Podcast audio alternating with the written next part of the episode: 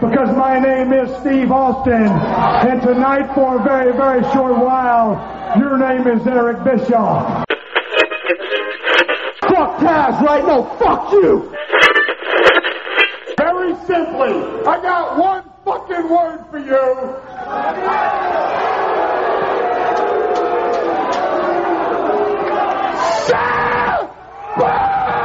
Hello, my name is Bob Bamber and welcome to the Wrestling 20 Years Ago podcast. We're going back in the time machine to November of 1995 for volume 3 of this month's show. Volume 1 is WWF looking at Survivor Series. Volume 2 is WCW looking at World War 3. We're here for all our ECW action. I'm being joined firstly by Chris Lacey. Chris, hello. Evening, Bob. And Tom Martin. Hello, Bob. How are we? Uh, very well, thank you, Tom. Uh, Tom, kick us off with the news. Sabu made his return at the ECW November to Remember show this month after finishing up with WCW and agreeing to a one night deal. Paul Heyman announced him in true Paul Heyman style at the show before Sabu wrestled a very competitive match against Hack Meyers. Sabu ended up working Hakushi at a Dennis Coralluzzo event earlier in November, which WWF insisted went to a DQ as Sabu was still perceived to be a WCW guy. Sabu claimed that ECW came through with a one night offer far in excess of any deal he had previously been offered.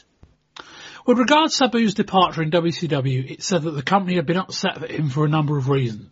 Firstly, his style of wrestling that featured too much time outside of the ring and not being able to keep to a time limit during television matches. Other stories including in not wanting his weight announced so he wasn't typecast as a light heavyweight and in not wanting to be a mid-card performer. The Public Enemy held a meeting with Vince McMahon in early November, although it's said both of them and WCW are interested in signing them. The duo worked a dark match against the Smoking Guns at Survivor Series, although reports on the match weren't great. Apparently WCW have offered them a six month contract, which would likely be worth more money, although Rocco Rock does want to work in the WWF. After a series of brief matches, November to Remember featured five 10 plus minute matches culminating in a sluggish brawl between Terry Funk and Tommy Dreamer against Raven and Cactus Jack. Elsewhere on the show, Mikey Whipwreck retained his ECW title against Steve Austin, who attacked Sandman before the match, and Rey Mysterio defeated Psychosis in a Mexican death match. There are also wins for Ray Dudley, Konnan, Stevie Richards, the Pitbulls, Sandman and Two Cold Scorpio, Sabu, and Bill Alfonso. Commissioner Todd Gordon and Beulah McGillicuddy showed us all more than even we thought she would. I am gonna fight Bill Alfonso right here. I can't wait. And I want you to know, I want you to know what the stipulations are. Alfonso blindsided Commissioner Gordon. I can't believe it! This is my segment! You're not allowed on my show! A segment? You're a woman! You're lucky to even be in Bill Alfonso's ring! Whoa! No! Todd Gordon trying to fight back. Alfonso going to work on the commissioner with the chair. Beulah's upset. Not that she cares about the commissioner, but her segment's been interrupted. You keep your hands off of me! You slut! You keep your How dare he? I'm Bill Alfonso, and I can do it! Todd Gordon takes down Alfonso. Get him, Todd! Get him! Alfonso's got the advantage now. Beulah jumps Alfonso. We've got another cat fight. Get him, Beulah! Get him! Ever since I came here, I knew she wanted me! You seen that girl? Are you Right kidding me? me? She's a big whore! You can't. How dare you say that? She charges the guys in the back room! Get her out of my ring! What? You're- And Beulah all over Alfonso again. And who could blame her?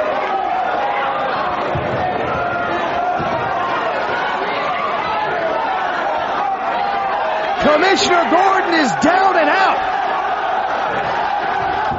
And Beulah breaks free. I, I honestly, I think the guys let her go.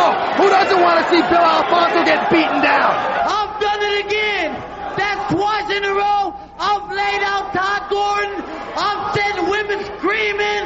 I've sent all the ECW fans home embarrassed. I'm Bill Alfonso. Todd Gordon, you think I'm through with you? Wrong again. ECW, you think I'm through with Todd Gordon? You're wrong too. I'm gonna kick your butt every time I get a chance. Todd Gordon, I'm Bill Alfonso, and don't you ever forget it. You understand me? Right, a rather more complicated show than usual tonight. Uh, I'm presenting the bulk of it, um, but Tom is going to be taking us through the presentation of the November to Remember shows. He's got the match notes on those. Um, but we will start with the TV review uh, for the first two shows before November to Remember. Uh, we start on November the 7th. Uh, JT Smith takes on El Puerto de Ricano. Uh, Smith screws up getting into the ring and Ricano almost wins it with a standing moonsault before hitting a plancha to the outside. Smith then messes up a top rope moonsault but stays in it. Despite this, Smith hits a lovely slingshot powerbomb and wins the match. After the match, Shaman comes out with a cane and lays waste to both of them.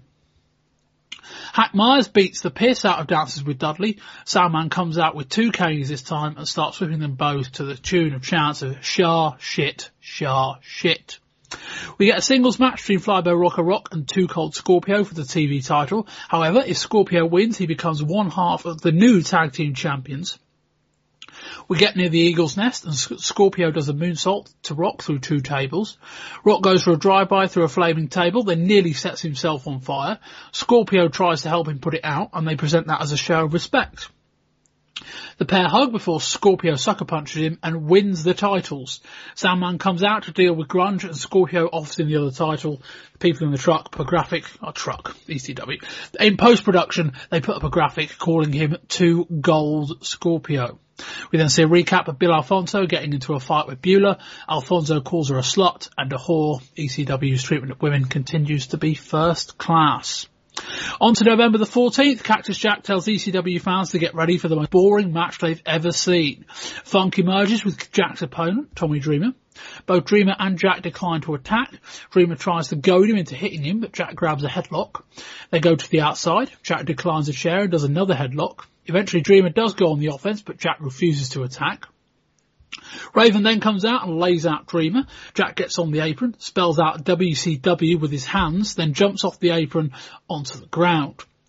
Instead of doing his elbow. Eventually Jack does start fighting until he grabs a microphone and says he made a vow not to put his body on the line for the ECW fans again.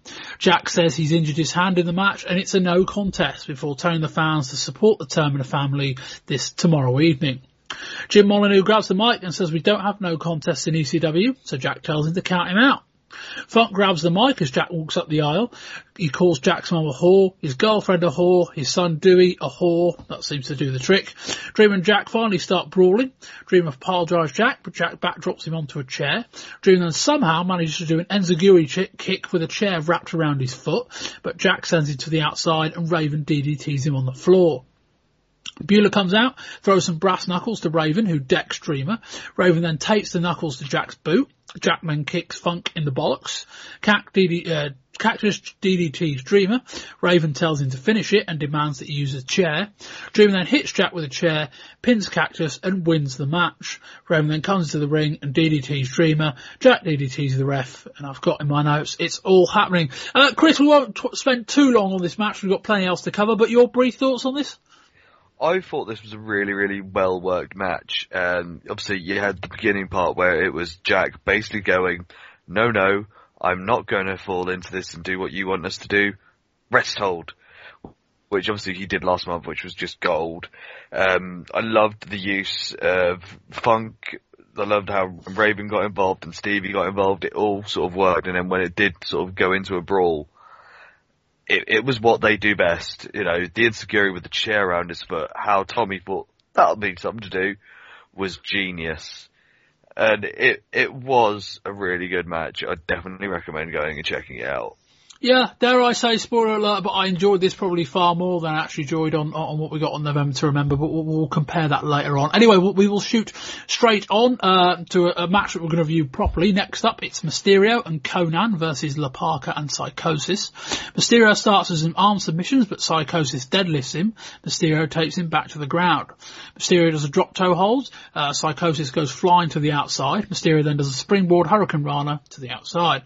We get a lovely comedy type exchange and Mysterio being too quick for La Parka. Parka starts strutting. Konnan rolls through an arm drag from the top, gets a body scissors on La Parka, then manages to roll that into a double arm drag of sorts. Konnan then sets for a razor's edge into a powerbomb before hitting a pair of German suplexes. Konnan lifts Psychosis onto his shoulders. Mysterio climbs to the top and does a Hurricane Rana. Mysterio does a springboard plancha to the outside. Konnan catapults Mysterio across the ring. Mysterio clashes into a flying chair for his troubles.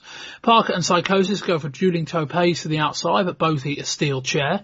Mysterio then does a somersault splash for Psychosis, who's sat on the chair on the outside. Konnan does the tope, and the pair get counted out. Tom, what do you think of this? Yeah, this was really good fun. This match, uh, there was there was uh, a good showing from all four participants. I thought. I didn't think there was anyone that particularly looked better than the others. However, if I was to say the one person that shined the most, I would say it was Rey Mysterio in this. Um, mainly because of his age. I, I find it uh, incredible that someone at 20 years old has got that much raw talent. Uh, and actually it seems to be pretty fine-tuned talent as well. It's not like he's, he, he looks like a rookie and you think he's in there with old hands that sort of carry him through the match. Um, he, the only thing I would say about him is that he might be uh, a spot man rather than a, the type of guy that can work a fantastic match. However, that's not to take anything away from his performance in this match or anyone else's performance in this match. I thought everyone did their spot really well. I thought La Parka did a good job for a masked heel. Um, I thought that, um, there were some nice spots uh, in, in, in like the double chair uh, to, when they dive through the middle ropes, and there was a double chair spot um, onto Psychosis and Parka. That was good. Uh, Psychosis, Psychosis took a hell of a lot of bumps. Um, that guy is not going to last another 30 years. I'm actually I don't know how old he is, but I, I, he's not going to last long if he takes bumps like that for the rest of his career. Um, and uh, the, the finish normally would bother me, and the crowd seemed annoyed by it, um, the double count out. But I thought for a TV taping, that was an okay finish because they can save their best stuff for uh, pay per view when these guys can really, really show us what they can do. So no, big thumbs up from me. Chris. That all I've got to say is that top rope Doomsday Hurricane Rana. Oh my god, that was amazing. How how they decided? Yes, that's what we'll do and uh, agree, got Psychosis to agree to take it. Well done. Um, Konnan is surprisingly agile, especially for the size of him, because he's quite bulky. When you see him, he's still sort of flipping around at, at the sort of same sort of level as Ray and Psychosis. You know, I was really impressed with this. Uh, again, check it out. It's a it's a decent TV match, and if you've not seen Lucha before, or only seen little bits of it, this is a sort of another good place to start watching Lucha from. Yeah, um, the, the, the, same usual problems I occasionally have when it comes to say, um, you know, the, the, the perceived lack of selling when it comes to lucha style wrestling, but I think I'm kind of to have to accept that to a point. Um, but I, I thought, you know, there, there were a number of spots in here that we can take away. You both mentioned a couple. I, I thought the, the razor's edge into the, uh, the sit out power bomb was really nice from Konnan too. Um, and the bit where Mysterio does the drop toe hold and psychosis just slides along the deck to the outside. Um, that was really nice too. But yeah, some some really nice action. And you know, this didn't air on TV in its entirety. They kind of chopped it up a little bit. We got about I think eight or nine minutes of action. I suspect this was a lot longer at the uh, at the live event itself. But that probably helped from from a viewing point of view, in that they kind of just cut out some of the well, I think what I call filler for a wrestling match for that kind of thing. Um, and they left us with a, a very watchable, very enjoyable uh, TV match. Right, we will now move on to our November to Remember show. Uh, Tom, open up with the results, and then I'll, I'll basically just hand everything over to you, and, and you can kind of help, help take us through the show. Yeah, sure, no problem. So, for the results, first up, Donnie Allen fought the Broad Street Bully to a no contest, and Bubba Ray Dudley defeated the Broad Street Bully in a non-advertised match, which lasted a whole 15 seconds. Konnan defeated Jason Knight with Taz as special guest referee. Stevie Richards defeated El Puerto Riqueño. The Pitbulls defeated the Eliminators. Rey Mysterio defeated Psychosis. The Sandman and Two Cold Scorpio defeated the Public Enemy for the tag team titles. Bill Alfonso defeated Todd Gordon. Mikey Whipwreck defeated superstar Steve Austin. Sabu defeated Hack Meyers, and Terry Funk and Tommy Dreamer defeated Raven and Cactus Jack. So, let's go through the matches, and uh, as you say, Bob, I'll, I'll lead with the with the. Should, should we do some opening comments first? Oh, sure, yeah. Why, not? Um, so, Bob, you, you you you can lead on this one. Okay. Um, yeah, I, I, of all the, the live events we've done this year in full, Chris, Chris, you've done a few. I think Tommy, you might have done one or two. Um, I would say this was probably my favourite by some distance. Um, in the sense that, I mean, well, there's about, you, you ran, ran through about eight or nine matches on this, this card, which was longer than usual, but a lot of the live events before were we'll have one wrestling match, a title match, and another one. We got about five really good matches that were, or you know, significant in length. I think there were there were five matches that ran over nine minutes, um, and, and they all had a lot of things going for them. And even the stuff that didn't was pretty entertaining. And I also think there's a a real hidden, I wouldn't say hidden gem, um, but probably one, uh, uh, in a funny kind of way, probably one of my favourite ECW matches of the year was on this card. Yeah, yeah, I, I, would agree with you. I think from the ECW events that I've seen this year, this was definitely my favourite. And it had so much in it that you would look at and think, wow, they can really build on this and the company can really get the, get a real cannonball rolling with a couple of things here, uh, which we'll go on to talk about, so I won't spoil that now. Um, but I enjoyed it from start to finish. There were only a couple of minor, minor things that I had that I think they could have done differently, but that's not that's not too much, you know, of a negative when you think about a, a two, what, two hours, 40 minutes, uh, the pay-per-view in total. And as you say, four or five really good matches. Um, you can't complain as a wrestling fan when watching, um, the different, different kinds of matches as well. There was, there was some that, there was re- very wrestling heavy. There was some that had practically no wrestling in at all. But that's what you expect from ECW and, and, and I think we're all fine with that. And, and if you've watched this pro, pro, uh, product more than once, you'd be fine with it too. So, yeah. I tell, I tell uh, a quick line. There was actually six matches over ten minutes. Just looking at that that that that card in Right. full. So so yeah, I think uh, uh, I wouldn't say a wrestling heavy show, but a more balanced ECW show than you perhaps be accustomed to. It, Yeah, it sure. definitely had the most. It was the most pay per view like show they've done this year. If if you think of it as you know they've they've put on a whole event of all good matches, whereas you know it didn't have, for argument's sake, the rotten versus rotten blood match for the sake of we need to wheel out something super hardcore. It didn't have the token let's do a Guerrero versus Malenko because we need to have a token 20 minute wrestling match. It, it was a, a full card as if, you know, as they said last month, they're looking at going into pay per view with this sort of a card and this sort of a show, you could make it a pay per view show more than some of the stuff we've seen earlier this year. Yeah, th- this is easily, I, I would say, the most balanced card we've seen. The- uh, Easily the most watchable event from start to finish. A lot of the others, I think, we've gone through and gone. Well, this will chop up into a, a couple of episodes of hardcore TV quite nicely, but as, a, as an overall watch, it doesn't hold up. This one, I think, certainly does.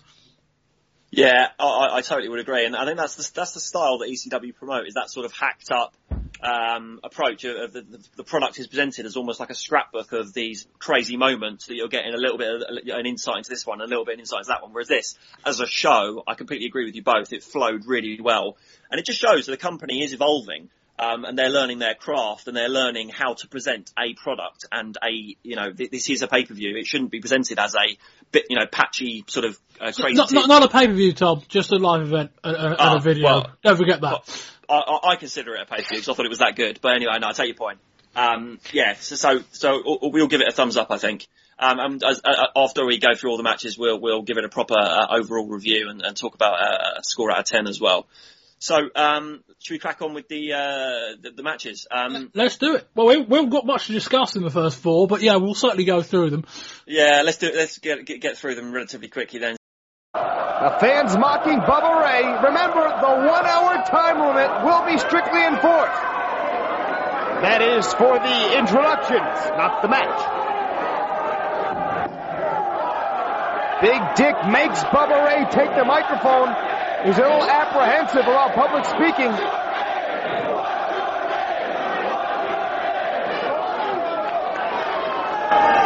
Good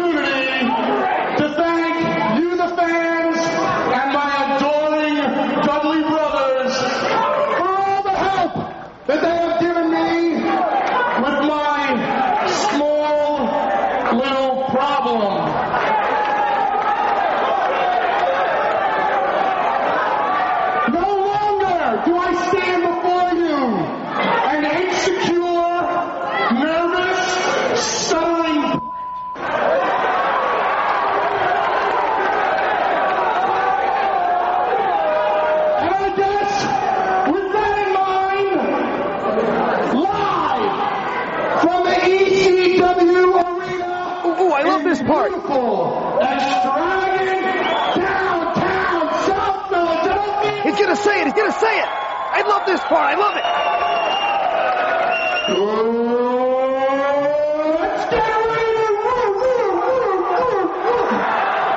Well, he, he was on a roll.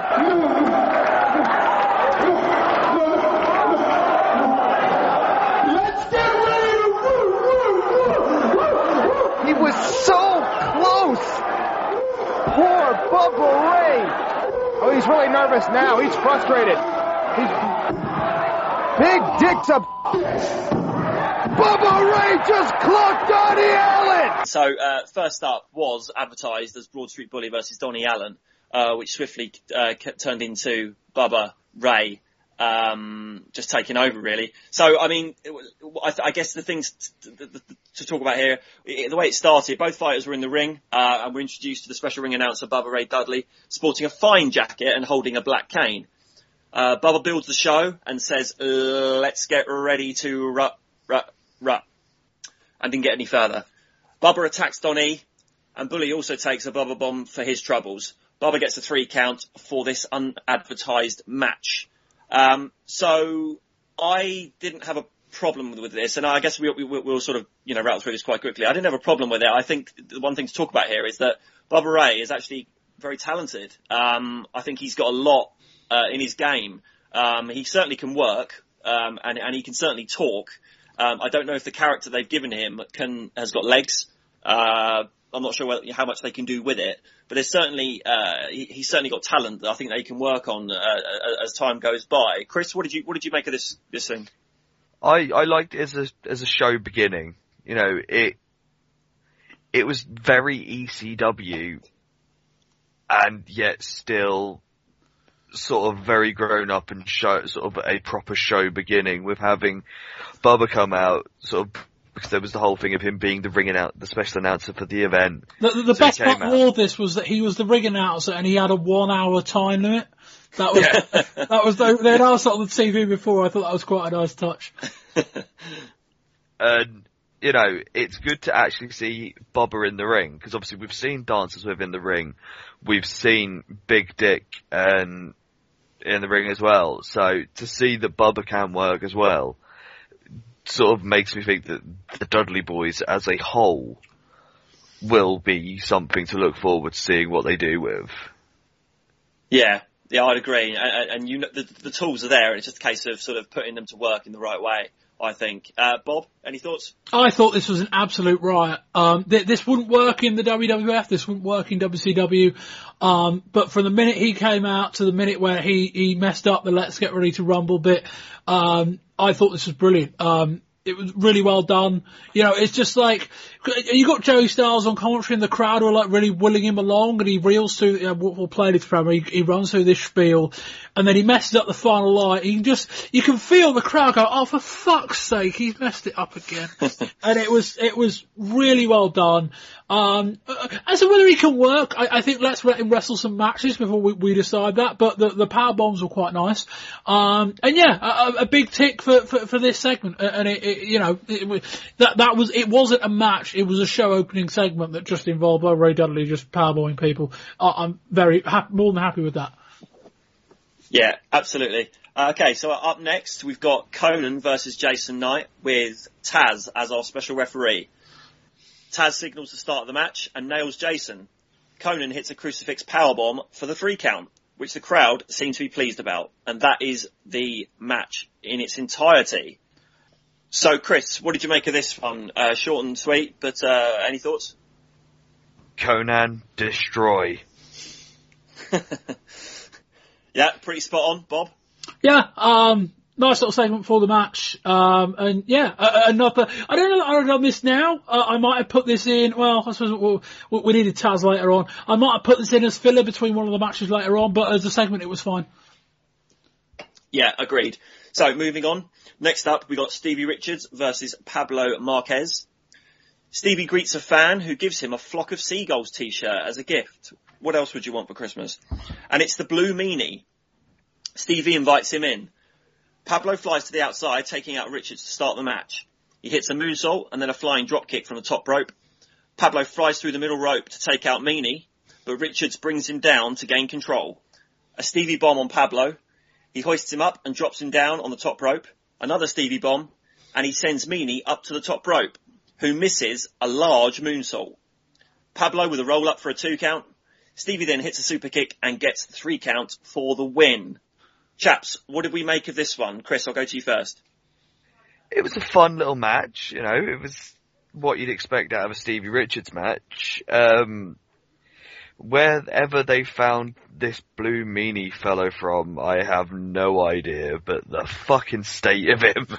Whoever decided that Daisy Dukes in a cut-off t-shirt on a 300 pound man with blue hair is a good idea, I do not know. Yeah, I don't think we want to know where they came up with the idea for that one either, because I think it would disturb us greatly.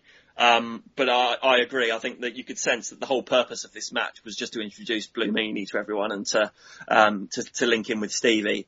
Uh, so Bob, what did you think? Well, we, we had one match that never got started, two matches that were under 30 seconds each, and we got to three minutes here, so we're, we're building into it. Uh, yeah, this was fine. Uh, my, my main takeaway from the match, uh, uh, among other things, was the, I, I, thought a lovely bit of camera work on the super kick, kind of got nice and low, um, and gave it a, I'm, I'm quite a big yeah, when it comes to photography and framing wrestling. Um, and I thought the cameraman did a really good job of getting the angle on that just right. Uh, the match itself was three minutes. The action was fine. It wasn't long enough to be any good, but yeah, no, perfectly acceptable. So up next we have the Eliminators with Jason Knight versus the Pitbulls with Francine. Saturn and Pitbull 1 start the match. Saturn takes the upper hand, slamming Pitbull 1. Pitbull returns a slam, and Saturn unloads in the corner. Pitbull throws Saturn into the corner and unloads right back. Pitbull 2 tags in and drops an elbow for a 2 count. Kronus tags in and receives a power slam. Dragon suplex on Pitbull 2. Saturn's back in and delivers an impressive clothesline from the middle rope to the outside and then delivers a moonsault to the outside. Kronus pulls out of a pin to continue the punishment on his opponent. Jason hits a cheap shot and Pitbull 2 fights back but flies himself into the ring post, falling outside the ring. Lots of blood pouring from his elbow after that one. Impressive high elbow from the top from Saturn for a two count. Hurricanrana from the top for another two. Pitbull 2 delivers a power bomb and a brawl breaks out between everybody. A good tiger bomb from Saturn on Pitbull 1. A guillotine from Pitbull 1 from the top and Jason breaks up the count. Pitbulls continue taking control of the match, which eventually ends in a super bomb from the top rope for a three count and the win. Uh, chaps, what did we make of this match? I, I thought this was good. I thought um, uh, it, it, was another positive match. It was again, it, it was given a decent uh, length. It wasn't too short, like, like the matches that preceded it. You could argue. Um, I, I, I, really, really like the total elimination finisher. Um, I think we've seen it before from other teams somewhere. I can't can't put my finger on where, um, but I, I, love that, and I think uh, Saturn's actually Perry Saturn's a, a, a, good talent. He's, he's got some some skills um, that I'd like to see them utilise more. Um, Bob, what did you make of this one? Yeah, really good. Um, in terms of two tag teams that have got a, look down, um, are all quite similar wrestlers, which I think helps in this case in that they're all kind of power led, but they've got a little bit of, you know, athleticism in amongst it. And given, you know, the, the kind of action we're going to see later on, I think that we talk about ECW being a mix of styles. This is certainly part of it. You know, the more kind of power based, muscular, not huge guys, but but big, big on on an ECW average. Um, yeah, really impressive. Um, the uh, the tag team moonsault was quite nice. I, I, I agree with your assessment on Saturn, or I don't think anyone was was particularly. Um, I thought Kronus and the Pitbulls both held their own this match. Uh, we, we, got more laser eyes from Joey Styles. There was a quick cut on one of them, and Joey, who theoretically is in the Eagles' nest, says that gash is at least two inches wide. I'm like, how the, how the hell are you supposed to see that? Um, but yeah, no, other than that, very good. Uh, the bit after the match with Jason kissing Francine was also quite nice. Um, yeah, good stuff. Yeah, agreed. Chris? It was a stiff, close, stiff tag match with both these boys not fucking about and throwing each other around. And, you know, I've, I do watch quite a bit of Japanese stuff here and there, you know, and also watching AE stuff for Super Brawls. I do like a good stiff clothesline and a good stiff suplex in my tag team wrestling. So I will definitely take more of seeing these two beat the shit out of each other. Yeah, yeah, I'd agree. You wouldn't have minded if this went on, this one went on for another five minutes just to see the sort of chaos that there. It was really, I agree with you. It was really heart hitting, and, and and when when when everybody in the match puts in that shift and takes those uh, takes those bumps and everything is delivered so so snugly. Um, I always enjoy matches like that, even if the flow of the match is slightly off or whatever. I think when when when you could see they all put an absolute shift in, and uh, yeah, oh, agree, agreed, boys, agreed. So uh, moving on to the next match, we've got Psychosis versus Rey Mysterio Jr. in a Texas death match. The intros are delivered in English and Spanish, including the rules of the match. We have a fast start, and it delivers a Hurricanrana roll up for a three count. Psychosis is up at a five count, and the match continues. Rey hits a Hurricanrana to the outside. He sets the rail up and tries to launch himself from the railings backwards, but fails. Psychosis takes control and hits a nice moonsault for a three. Rey is up with one count remaining and looks hurt at this stage. Psychosis is back on the front foot and works on Rey in the corner. More offense and Psychosis hits a power bomb for another three count, which Rey gets up at one count remaining again. He gets a chair from the outside and throws it back. Psychosis hits an inverted senton for the three, and Rey again gets up with only one count remaining. A DDT onto the chair, and a moonsault is hit, including the chair, and we have another three count, and Rey very gingerly gets up at two. Psychosis works specifically on Rey's knee, and lands on the chair as Rey starts to make a comeback. Clothesline to the outside, and Rey soars with a slingshot moonsault into the crowd. Back outside the ring, and they move into the crowd once again. Rey delivers a huge Hurricanrana from the announcing platform and gets another three count. Psychosis this time does not get up, and Rey Mysterio is announced as your winner. So, chaps, uh, talking points on this one. Uh, obviously, we've got the the uh, outcome of the match itself, but um, personally, I'm not a huge fan of the Texas uh, Death Match as a uh, stipulation.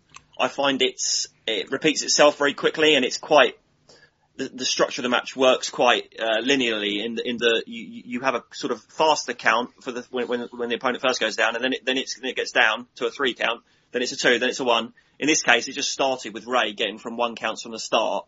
Uh, and eventually getting a comeback. I, I'm not a huge fan of the um, of the match, but that's not uh, the match type. That's not to take away from the talent involved. Um, Chris, what did you make of this one? I concur with you, Tom, with the fact that I can't stand death matches. Um, it's okay if you, you're doing it in the way that you know you have to beat them down so they can't answer the the count, but the pin then not answer the count. But I don't really like. You know, I don't mind it if, say, it's Terry Funk and Cactus Jack. You know, they've put him for a table. He then magically gets up at eight. But with the high flying lucha style, it, it's not my sort of thing to have this as a death match, but you can't take away from the spots in this. Um, some of the, the things that these two were doing is absolutely amazing. Um, Yeah. The high flying, like the, the, the last bump with him going off the crow's nest, that is an amazing visual. Yeah, I agree. But- it was amazing. But then the walk back to the ring, ten count. Yeah, Seeing yeah. a pin, you know, one, two, three, decisive, done. Thank you very much, your winner. It it just takes away for it from me. I know. You, you, you can imagine if that was the end to a sort of, uh, you know, back and forth Falls Count Anywhere match, or even just a standard ECW rules match where the Falls Count Anywhere seems to come in half the time anyway. Um, that would, that would have been such a great way to finish it because he could have stood on the stage and sort of turned to the crowd and it would have been a real sort of celebratory moment when he actually had to trod, you know, trot along back to the ring and I, I, I couldn't agree with you more on that. Uh, Bob, what did you make of this one? Yeah, three for three on not being a deathmatch fan, um, in terms of, you know, we, we, I think it was, uh, I want to say Halloween Havoc 93, we got Cactus Jack against Vader in ECW, uh, WCW rather. I remember watching that and thinking, man, this would have been a great match. You just got rid of the stipulation. Um, and yeah, likewise with Psychosis, Pimp Mysterio four times in this match and lost. Um, that's like, I know it's a different match with different rules, but it's like that doesn't really seem right, even though within the rules it makes sense. And I, I don't know. I've never particularly been a fan of the whole you get a guy for you pin a guy and then he's got 10 seconds to get back up, so he's just lost. Um, that being said, the action was, was good as you'd expect. Apparently Mysterio's working with a bit of an injury. Um, so, you know, we'll, we'll, we'll, take that. But the action was impressive. Um, these two will have better matches. Um, I, I, don't know. Maybe, maybe in Mexico, this kind of multi-pin format works. I know they do a lot more falls-based matches in Mexico, which maybe ties into this kind of thing. Um, but I don't know that this is necessarily, um, gonna translate. Uh, Tommy, you got the post-match notes, um, to, to run through as well. Um, I've, I've just got yeah that Jason uh, Jason Knight um, clearly wants to manage Rey, um, and Rey responded rather quickly by saying no and attacking Jason after he got quite insulting. Uh, the Eliminators then attacked Rey, and 911 made the save with a big double choke slam on the pair. Um, I, I, thought that was a nice segment actually. I, I thought that um, it was believable that Rey wouldn't side with Jason and wouldn't go with him because that just wouldn't make sense from the from the look of his character and from the the way he is. Um, and 911 and Rey make a really quirky team. Uh, whether they'll actually whether they'll actually run with it or not uh, and do anything with it after this, I don't know. I'm not sure if that's a great idea really long term. Um, but it was a nice bit of fun. Uh, what, what, did, what, did you make of that sort of uh, after match bit, Chris? I, I thought it was a good visual to see Rey on 911 shoulders. Um, obviously 911 is a bit of a, a strange character for me because he serves the purpose of coming down and being sort of justice and attacking people. But he just, you know, sometimes he's a weapon for hire because he does Paul Heyman's bidding, and then sometimes he comes out as the as a sort of peacekeeper and sort of savior of the good guy as he did tonight. Um, it's just one of those of what is he and what's he meant to be does confuse me at times with him. But, you know, him coming down to help Rey worked so well. Yeah, yeah, I, I agree. Bob, what did you make yeah, of it?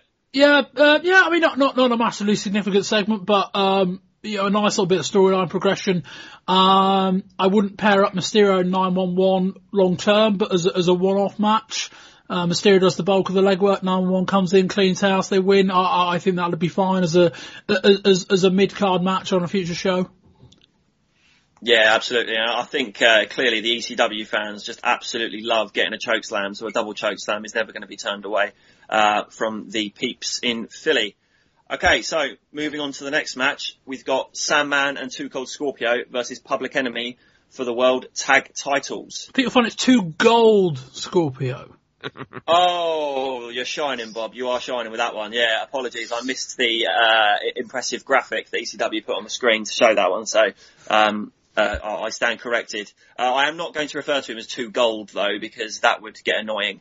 Um, so uh, introductions are done, and we have a dance off, uh, which everybody always loves to see.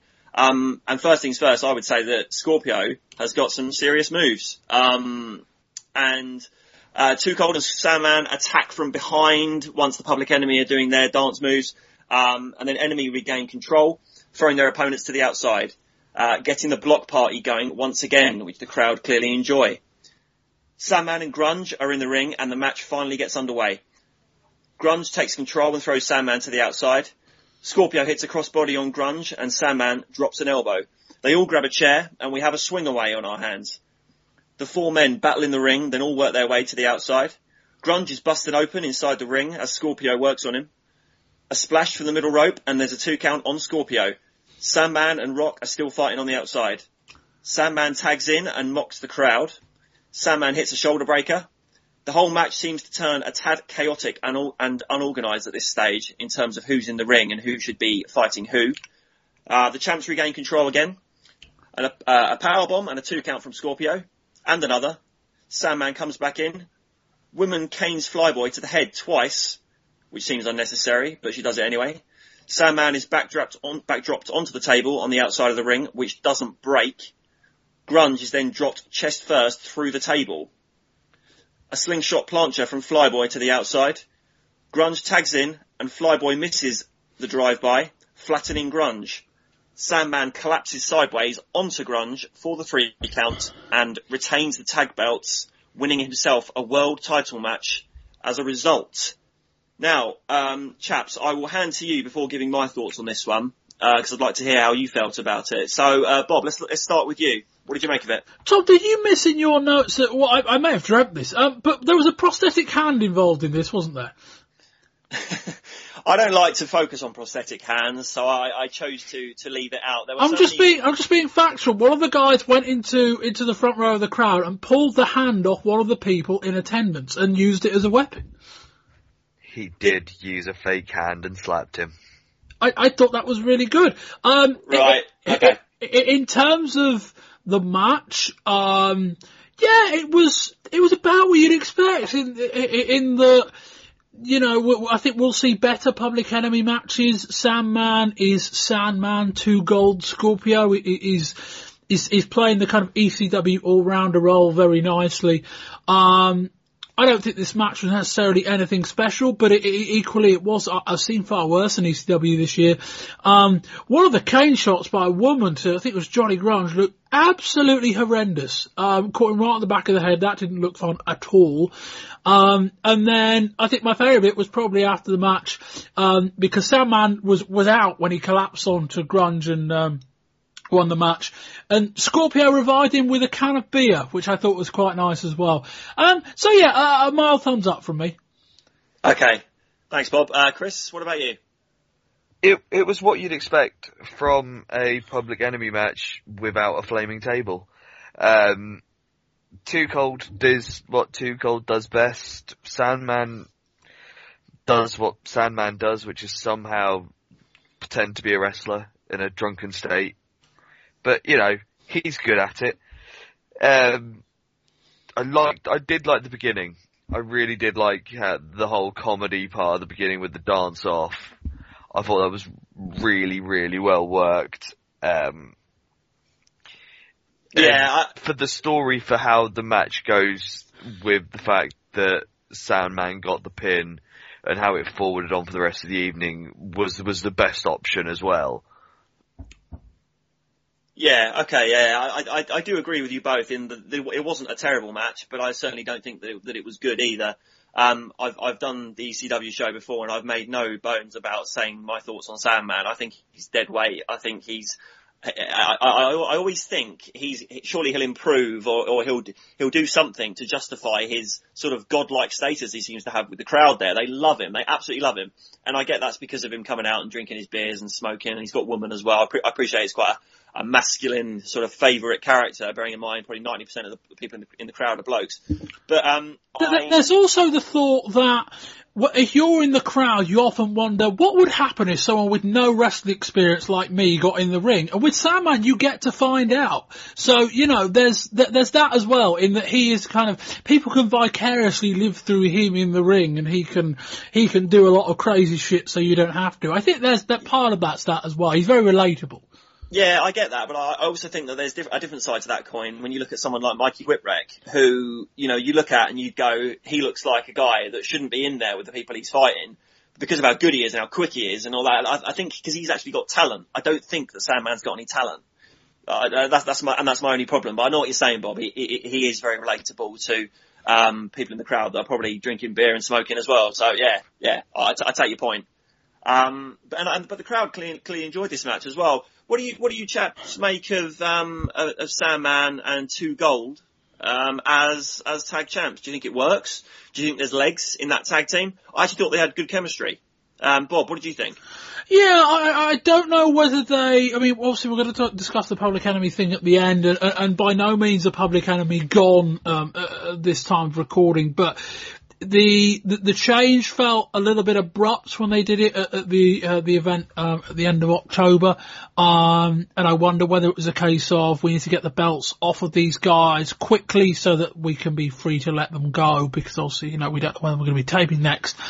Um, Two Gold Scorpio and Sandman. It's an odd combination when you've got the Pitbulls and the Eliminators wrestling such a good match earlier in the show. Um, but yeah, in the short term it makes sense, but I don't expect them to be tag champions come say end of January. I think this is just a, a pairing for convenience.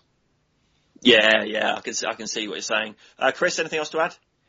No, I I think it is just a, a stopgap to a give Sandman something to do, and also sort of just in case the the enemy do go, there, there's no chance of them disappearing with your belts.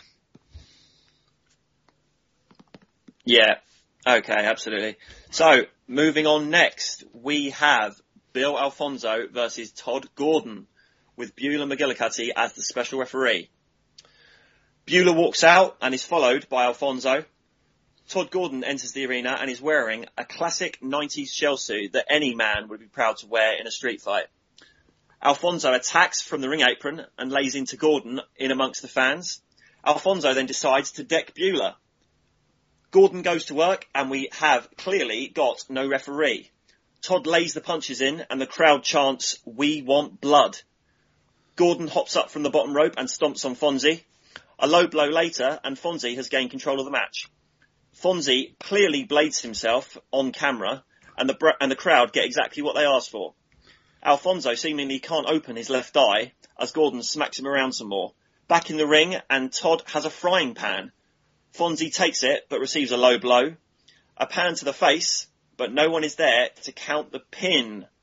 Taz runs in to make the three count, which clearly pleases the fan, the fans, but he doesn't make the three count. After two, he stands, decks Gordon, and puts Fonzie on top of him for the three count and the win. Uh, so that the, ma- the match was the match. Um, there was something that happened after the match, which I think we'll talk about separately.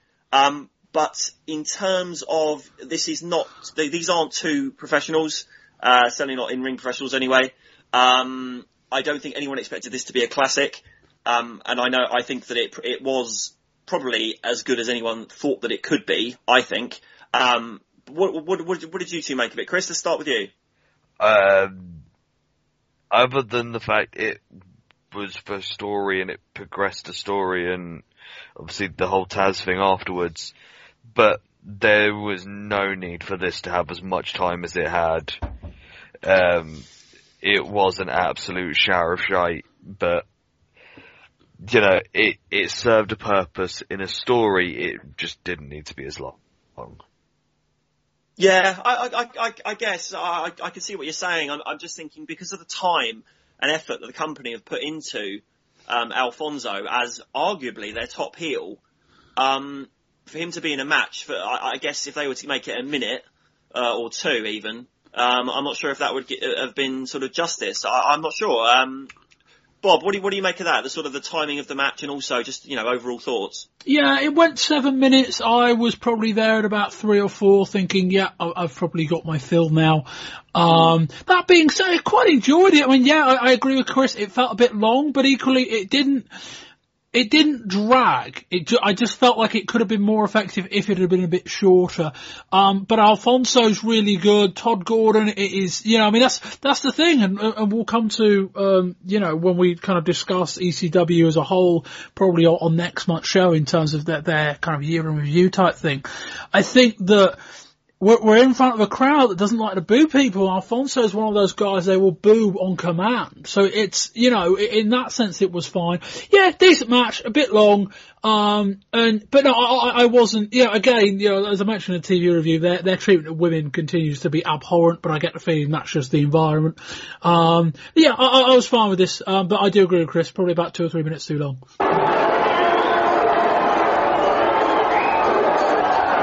Has just made the three count.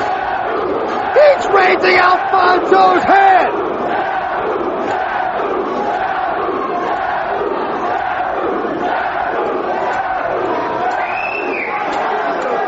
could chant his fucking name all night, he ain't coming.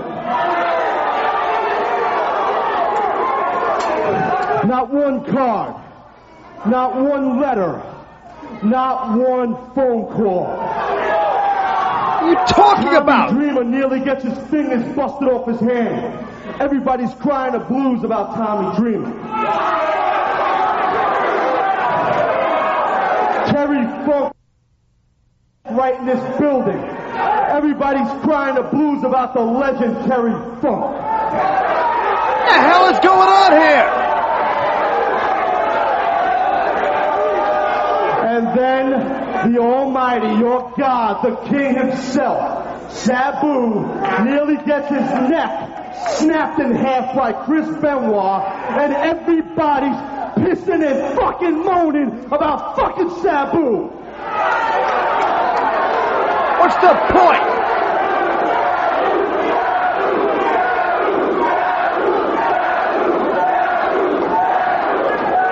What about me? What about him?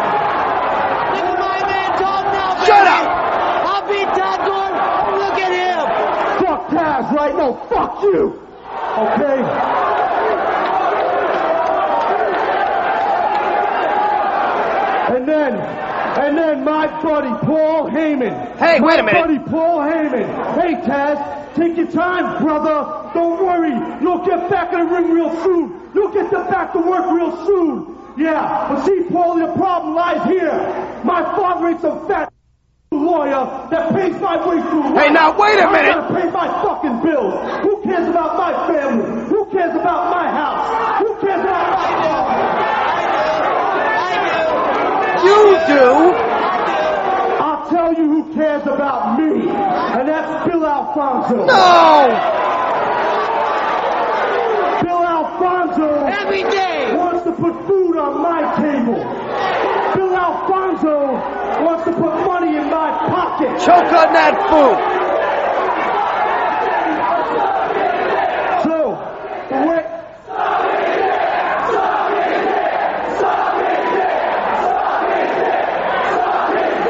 Hey, leave him alone! the way I see it, you people don't care about me. You don't care about Bill Alfonso, so we don't give a flying fuck about you. Okay, so uh, I alluded to this, but after the match, we were uh, treated to a promo from Taz, who uh, openly berated the crowd and moaned about not getting cards from everyone in the in the audience um, when he was injured. Taz laid into everyone and says that the only person who does care about him is Bill Alfonso. Taz almost got into a fight with a fan in the front row who tried to jump over the rail, literally. Uh, and I would say that it was nuclear heat for the company's new number two heel, uh, Fonzie, of course, being number one, in my opinion. So, um, I thought this, this promo was fantastic, uh, boys. I, I, I thought that Taz was so comfortable in the position of giving it. Um, he looked a lot more natural, uh, in that heel role. Um, the language helped, I think, because you got the impression that he was really bitter, really pissed off, and really had had enough. Um, and and you know, if you want to get people to hate him immediately, who who better to put him with than than Fonzie? Um, I think Taz showed that he's got a lot of talent here on the microphone in that role. Um, and I just think it's I, I, Taz. I mean, Taz, Taz's sort of push was was cut short when he had that horrible injury. Um, but I think this is a really really clever way to keep that momentum going, but in a different direction as a heel. Because as I say, I think he looks he looks more natural um, in that in that role. So, Bob, thoughts? Um, yeah, um, uh, in total agreement. Um, I, you know, as, as I said, said a minute ago, you know, this isn't a crowd that want to boo very many people. Um, ECW is a promotion that could do with a genuine heel, and if it means pairing them with Bill Alfonso, then so be it. Um, I assume Taz is fit now because I, I think there's a, a, very quick case for getting him in the ring now. This angle has taken place, you know, the, the kind of thing next month where Todd Gordon will, will pick his guy to go off against Bill Alfonso's bloke. That, that probably makes most sense. Um, but yeah, no, a, a very good promo, very believable. Um, and yeah, like a company that needs, uh, like a, an in-ring heel that I don't have many of, um, this was really good and a really significant moment. Yeah, good stuff. Chris, over to you. Completely agree with uh, Bob. Obviously, the easy thing is to do next month Taz versus some ECW guy, maybe the Shah, maybe 911, you know, as Todd Gordon's ECW guy. Um, put something on the stakes, you know, if Taz wins, Todd can, uh, Alfonso stays, Todd loses his job, that sort of thing you've got an instant news story going forward. um, also with the whole of that promo, you could tell as that was coming out of his mouth that that was real bitterness. That it was a case of, yeah, you didn't fucking give a shit when I was hurt. These other guys you gave a shit about, but you didn't give a shit about me. So fuck you. Yeah, it, it was it was great, wasn't it? When he when he mentioned Tommy Dreamer almost getting his fingers br- busted off his hand, and you're all crying and sending him cards and saying we miss you, Tommy. And it, it really, it, I don't know if I don't know if he if he it, sort of if it was a shoot as you say, or whether it was written. But either way, it felt like a shoot, didn't it?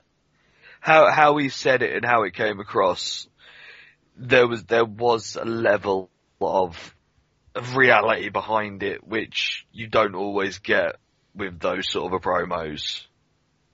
And I think as well on the sidebar, um, you know, they're, they're gonna need a new opponent for Mikey Whipwreck fairly soon. Uh, assuming Taz is ready to get back in the ring, I think that's a, that's a very logical matchup. Okay, up next we have Sandman versus Mikey Whipwreck for the World Heavyweight title. Or do we? So before Sandman can actually have his world title match, on the way to the ring, he's attacked by Steve Austin in the aisle. Austin completely takes Sandman out, and for whatever logic you wish to apply, gets the title shot against Mikey Whipwreck himself. So, up next we have Mikey Whipwreck versus Steve Austin for the World Heavyweight title. A very bitter Austin tells Mikey on the microphone, tonight you're Eric Bischoff. Not a good start. Austin lunges at Mikey and smacks him around on the outside of the ring.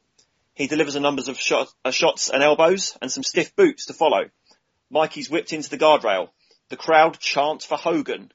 Austin replies with a big boot and a leg drop. Brother.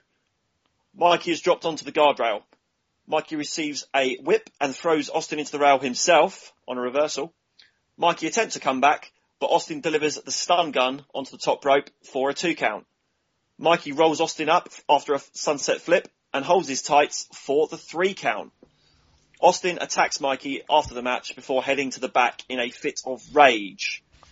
So, uh, this match, not the one that was advertised, uh, boys. Um, there's a few talking points. Um, I think it's it's clear that uh, Steve Austin is they're onto something with him, in my opinion.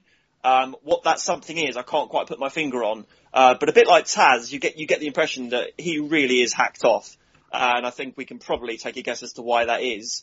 Um, I don't know if the character that he's got at this stage is, going to work um, to, to suit that uh, sort of uh, anger that he's got. Maybe it's the look. I'm not quite sure. Something, something, something's not quite right there, but there is something to be to be worked upon. Uh, there was next to no wrestling in this match, really, and, and Mikey took an absolute pounding um, from start to finish, really. Um, but it wasn't that long, and I think it served the purpose of uh, uh, pushing whatever it is that they're pushing with with, with Steve Austin. So, uh, Bob, what did you make of it? Yeah, a few notes first up. Uh, the Sandman attack afterwards, um, a uh, a couple of paramedics came out and he did a stretcher job. I believe that's a throwback to the basically after the fire um, at the live at the end of November, they had a kind of review and a meeting over ECW standards, and one thing that they were kind of given a slap on the wrist for was a lack of medical staff. So I wonder whether that was a little kind of inside joke there. Um, we also the fact they called damage control as well. Yeah, that too, that too. Uh, we also got "You both suck dick" chants uh, from the crowd. The uh, Philadelphia crowd is forgiving as ever. Um, That was Bob. Bob that was uh, they they chanted that a number of times throughout it, and I thought having having not watched ECW for a couple of months, I thought it had just become a staple, and it was like you know just part of the show. yeah, yeah, no, that's probably fair. Um, my name is Steve Austin, and tonight your name is Eric Bischoff. That was a really good line to open up the match. Um, yeah, you're right. There, there wasn't much wrestling in this match. I think the match was probably four or five minutes away from actually being something memorable or or decent. Um, I must admit, uh, when Hogan did, when when Hogan when Austin did the Hogan leg drop and big boot, I think the only thing that bit was missing was was Mikey kicking out at two and hulking up. Um, I think Ah, yeah. that that would have sent the match right over the edge if for about 20, 30 seconds Whipwreck would have hulked up and started no selling. I think that Yeah, yeah. Um, but other than that, nice match. No, but that's probably where the praise ends. Um, uh, uh, uh, and, and uh, I don't particularly want to see the moon over Philadelphia again. Although that being said, although I'm not, I'm not referencing his arse in this, but Austin, for a guy who's been injured for the last few months, physically looks in very good nick. Yeah, he does. He's certainly been spending his time off down down the gym. I, I would I would predict. Uh, Chris, what did you make of it? I was just going to say the same as Bob just said about Austin looking in good good shape. Um, obviously, it was one of the things that we said about um, when he first arrived a couple of months ago was how is he going to be when he comes back from this injury? And he looks like he's not missed a beat, you know. Um, and also with Mikey winning on the roll up, as I said last month, it's a way to keep Mikey the underdog, yet get wins on people because you know yes he got the sneaky underdog roll up with the grabbing tights win but Mikey didn't look like you know the winner at the end of it which is what you need for his character to keep him as the underdog and keep him as the the sympathetic baby face that you're willing for him to win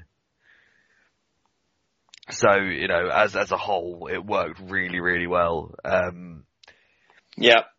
I, I think it, it was the perfect match in a story that both of them come out looking awesome out of it. Yeah, I'd, I'd agree that there, there were no losers in this match. Uh, you know, in terms of um, their, their characters and, and, and how they looked after it.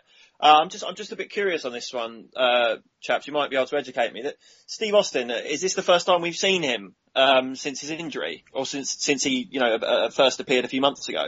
D- define, This is his first define seeing him. Yeah, I was going to say he's done a couple of promos, um, kind of back, well, backstage, kind of um, uh, on, on, on camera promos. Did that Bischoff impression. Uh, he also Okay. ca- he also came out at the start of the Sandman uh, Mikey Whipwreck ladder match um, where Mikey won the title. Called woman a uh, cheap five dollar whore, and then walked off and said, "When I'm ready, I will face whoever wins this match." Um, and so this was that basically. Right. Okay. So okay. So he's, he's sort of working his way into it a little bit because it's Yeah. for me for me as, as only just watching this and not too much TV this month. I just thought I can I can see that the roots are there for something you know for a really good heel character. I wasn't just it didn't seem quite defined for me at this stage, but maybe that's maybe that's um, intentional because he's meant to just be off the rails and uh, unpredictable. Um, okay. Okay. Good stuff. So um, moving on next, we've got Sabu versus Hack Meyers. Paulie introduces us to Sabu. We get underway, and Sabu gets to work on Meyers' left leg immediately. An awkward snapmare is followed by a slingshot leg kick for a two count only. Sabu delivers a DDT. He slingshots it back into Meyers. Another two count. He works his arm, and then another slingshot for another two. He gives a splash into the corner, but Meyers delivers a power slam for a two count. Meyers delivers the coup de grace, but can't get the pin thanks to Paulie, which the referee does not see. Sabu comes back and lands a guillotine leg drop. A nice spinning DDT plants Meyers. Another couple of two counts. Sabu flies to the outside for a Hurricanrana on the floor. Sabu flies at Meyers on the rail from a chair. Sabu leaps from the top rope, which Meyers turns into a power bomb. A standing suplex from Meyers. A victory roll from the top for a two count for Sabu. Meyers grabs a chair with a fan's jacket still attached to it and smacks Sabu in the head with a jacket for extra impact. Meyers continues his offense, but lands fir- face, face first onto a chair. Sabu gives the crowd exactly what they want by throwing himself and Meyers through a table on the outside. Back in the ring, Sabu hits an atomic Arabian facebuster with a chair for the three count and the win. So, Sabu is back, boys. Um, he, I don't think he's changed very much, um, and I think that's probably a good thing because the fact that he hadn't changed uh, when he was down at WCW is why he's back. I, I disagree with that, but carry on, Tom.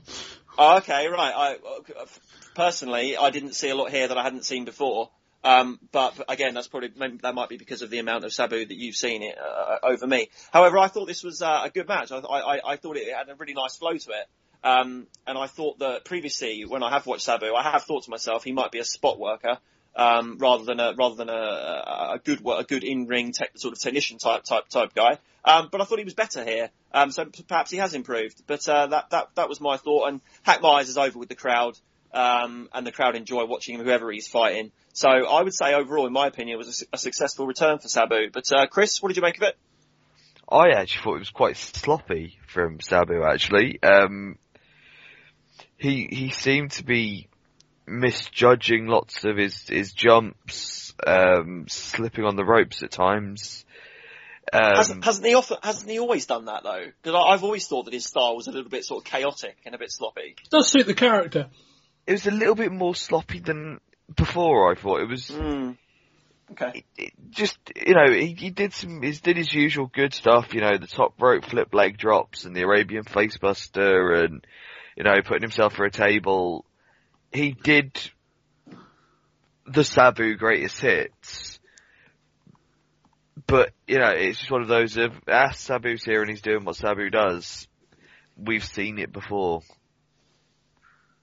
you know Mm. it, it's just one of those uh, you know I think I think with Sabu, he is, as I've said before, with the violence for ECW.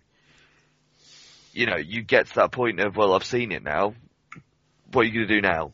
You know, like we've said last month. You know, um, me and Dell were going on about how the flaming table wasn't used properly because you know it was literally just a spot in something. There, we're seeing a flaming table. What are you going to do now? Sabu is the humanized version of that, where everything he does, we've seen.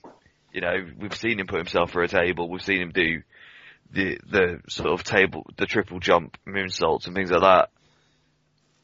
I think because he does it all the time, and he that it it sort of hurts the character that that's all he is. Yeah, I can, I can see where you're, you're coming from. I mean, one one thing I would say, uh, perhaps uh, in contrary to that, is, i- is I, I often judge my opinion uh, on my, what well how a crowd reacts to a match or how they reacted to uh, one person in the match. And I, I thought that the crowd seemed to really enjoy this, and whether that's just because you know he's an ECW favourite rather than actually him putting in a good performance, I don't know. But the crowd really seemed to appreciate him being there. So I, know, I do. I, you make some really valid points, but I think that's also a fair a fair thing to sort of challenge it with is to say, well, sometimes it, it, it, I think I think you know the company would be happy if when, when Sabu came backstage saying, well, the crowd, you know, were eating that, eating that up out of the palm of your hand. I mean, certainly that's the impression I got. Um, so Bob, what about you? What did you make of it? Yeah, we seem to have a mixed bag of opinions here. I thought this was really, really good. Um, you know, just, uh, I could touch from a number of different angles. I mean, in terms of Sabu on his return, I think, you know, Dave Meltzer, when he was writing about Sabu's return in, in, in one of the Observers this month, said, you know, uh, it might have even been last month actually, before, prior to his return, just talking about Sabu.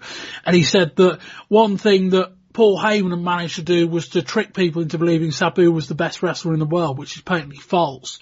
Um, and I think one of the things that was that kind of fueled that opinion was that Sabu was getting all these great ratings off of these ludicrously fast-paced matches that involved a shitload of high spots that were, were nuts. Let's, let's not undersell them, but in terms of the building blocks, a wrestling match weren't all there. Um, goes to WCW kind of as so kind of as the Sabu we'd recognise from ECW, and as we, as we noted in in the in the news at the top, gets a lot of criticism for you know, a number of things. I wasn't that that list at the top was by no means exhaustive, um, and then he came in here, and I thought. To me, and you know, I, I think you, you two guys seem to, to disagree on one level or another. I thought to me showed a different pace in that this match went 13 minutes. Um, I felt like he was more considered in his spots. We still got the big spots. We still got the, well, as, as Chris quite brilliantly called it, the triple jump moonsault spot. Um, I, I do wish he was actually on a, in an actual triple jump, but anyway, that's slightly different. Um, but we got the, the, the, the moonsault spot off the chair over the top through the table, uh, the, the kind of, the, the, the big finish, which is kind of the front flip off the turnbuckle with a chair was, was excellent. Um, but a, a better paced Sabu match I've never seen. And the other thing I thought they did a tremendous job of here was just Hack Meyers. I mean, we talk about a guy who's uh who's been an opening match act in ECW for as long as I can remember. Um, gets put in what, well, maybe not the semi-main, perhaps the cool down match in the middle. Um, but they made him look really, really good here. And Paul Heyman, for even before the match, but certainly after, they were both kind of showing respect to him. Uh, I don't know that I've enjoyed many ECW matches this year more than this one, um, for, for a number of Wow. reasons. Um, you know, don't, like, you know, my, my, the style of wrestling I enjoy is, is probably a little bit different in terms of, uh, I think objectively I perhaps wouldn't say this is the second best ECW match this year. Um, but subjectively, I think this is probably my second favourite ECW match behind Benoit and Al Snow. Wow, okay, Hi- high praise indeed. I mean, I know what you mean though. That there is something to be said for what you think would be the best match and what you consider to be your favourite match. So I, I, I do take that point. Um, yeah, and, and chaps, what do, what do we think of, of Sabu? Like here, I mean, this is this is a one night deal as I Uh, understand. Tom, it. Tom, Tom and Chris, uh, any follow up on what, what I said there before we, before we move on? I, you know, I, I get what you're saying, um, with what you like in ECW and even what you like in a match. You know, um, I think Sabu as, as a whole is a very subjective type of, of, of act. You know, you're either gonna be really into, oh look at what he's doing, isn't that amazing? or you're to see see it as you know, and, and I'm not trying to sort of be belittle him, but how I see it is he is one of the problems of the, the things with ECW where it is, and now what are you going to do? I don't think this Well, was that though. I mm. don't. I don't think this was that. I, I don't know that there was any. You know, I feel like Sabu got a lot more out of the crowd by doing the same amount over a longer period of time. There was more. There's more time between each spots. Um, and equally, like I said, this match went 13 minutes. Hack Meyers got you know more than his fair share of offense in. Very even match, a very un-Sabu like match, I would say as well. Um, and I, I think that showed in, in the crowd reception too, and I think they did a tremendous job getting Hack Meyers over by the end of it. Um, a, a guy that, you know, right, he lost, he lost clean as a sheet, but he was very competitive.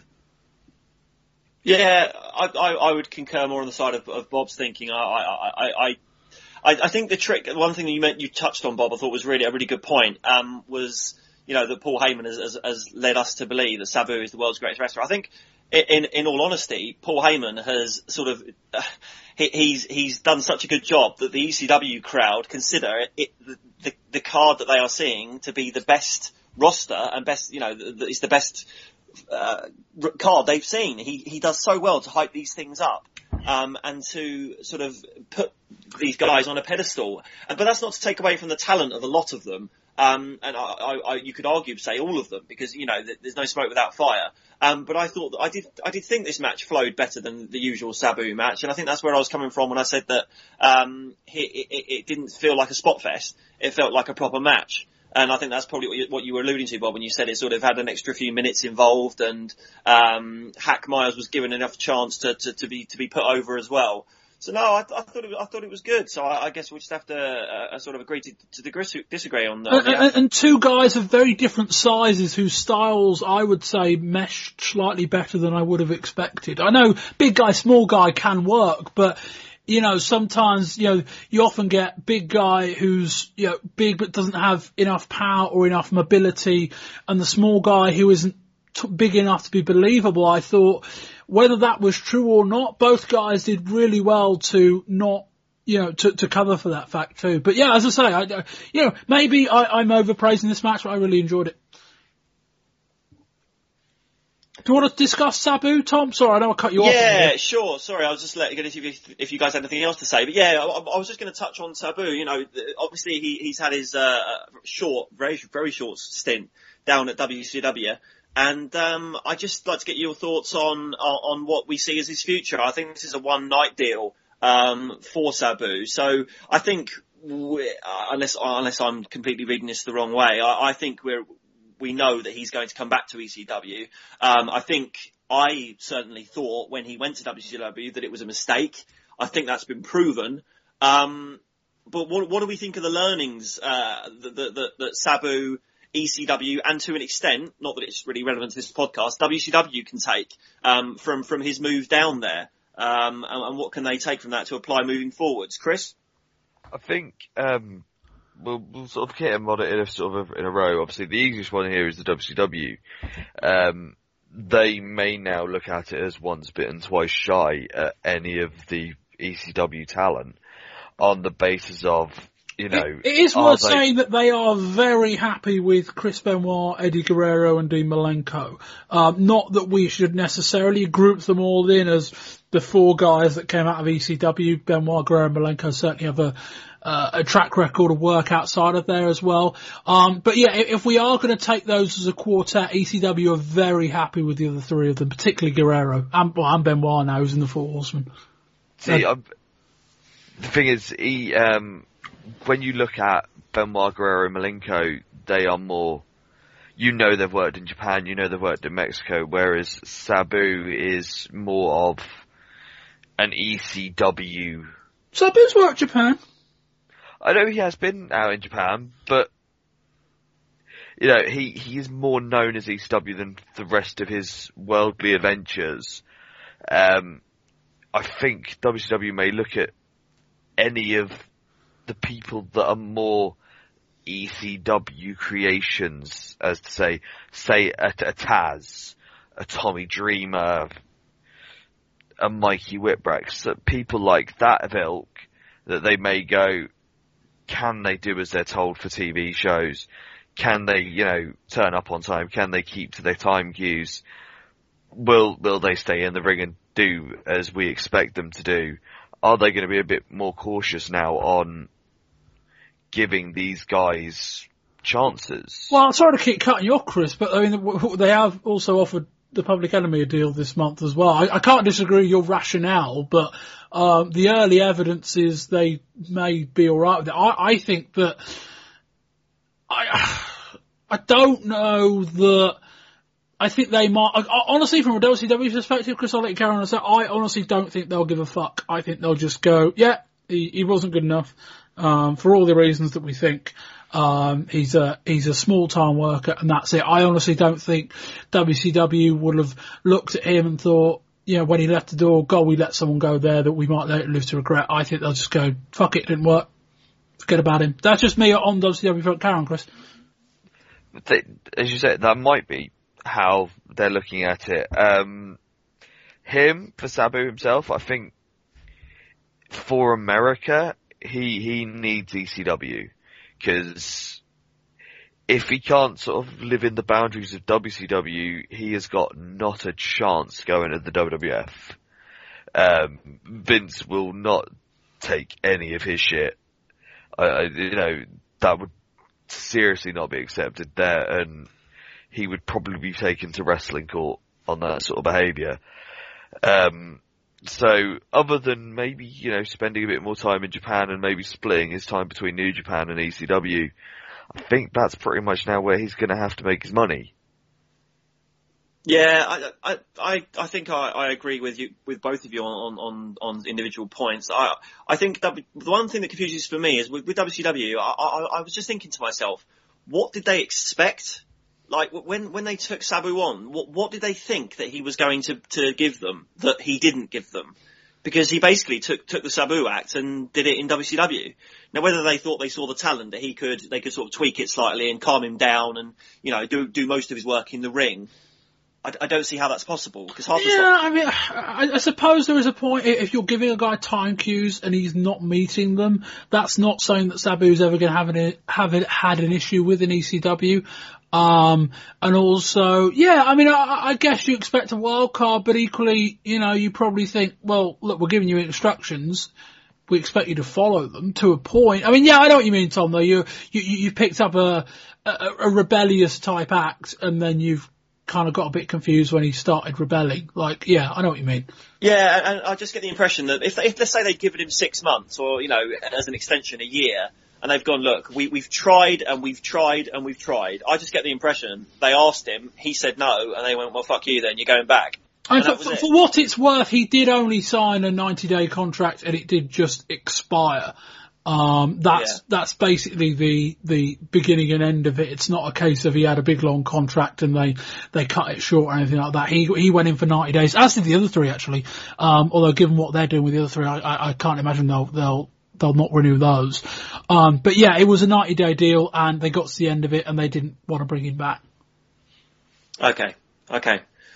So, next we will move on to our main event, which is Terry Funk and Tommy Dreamer versus Cactus Jack and Raven.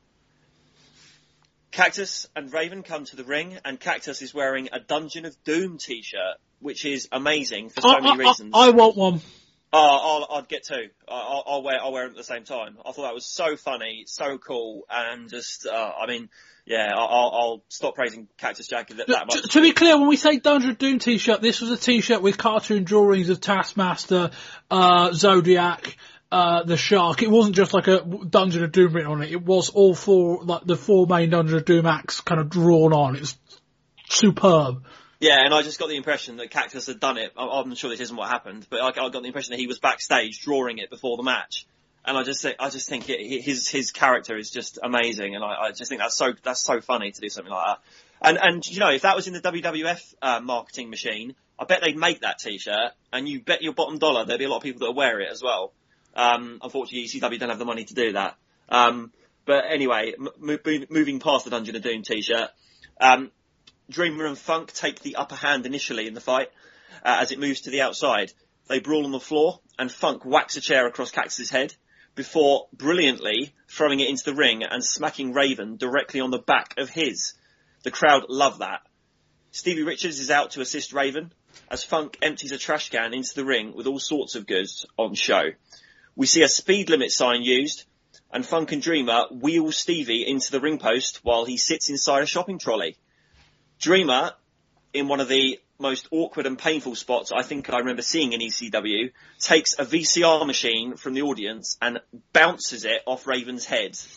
I, I say bounce it because he hits him with it and it literally bounced off his head and it's made of metal. It was horrible to watch, but weirdly funny and uh, amusing. Um, Funk lays into Cactus with a snow shovel. Yep, this is ECW. The VCR is then officially broken over Raven's head and we have complete chaos on our hands golf clubs, cheese graters, and a toilet seat. A chair is then used, which to be honest seems slightly dull by this point. Raven is heavily bleeding from his head.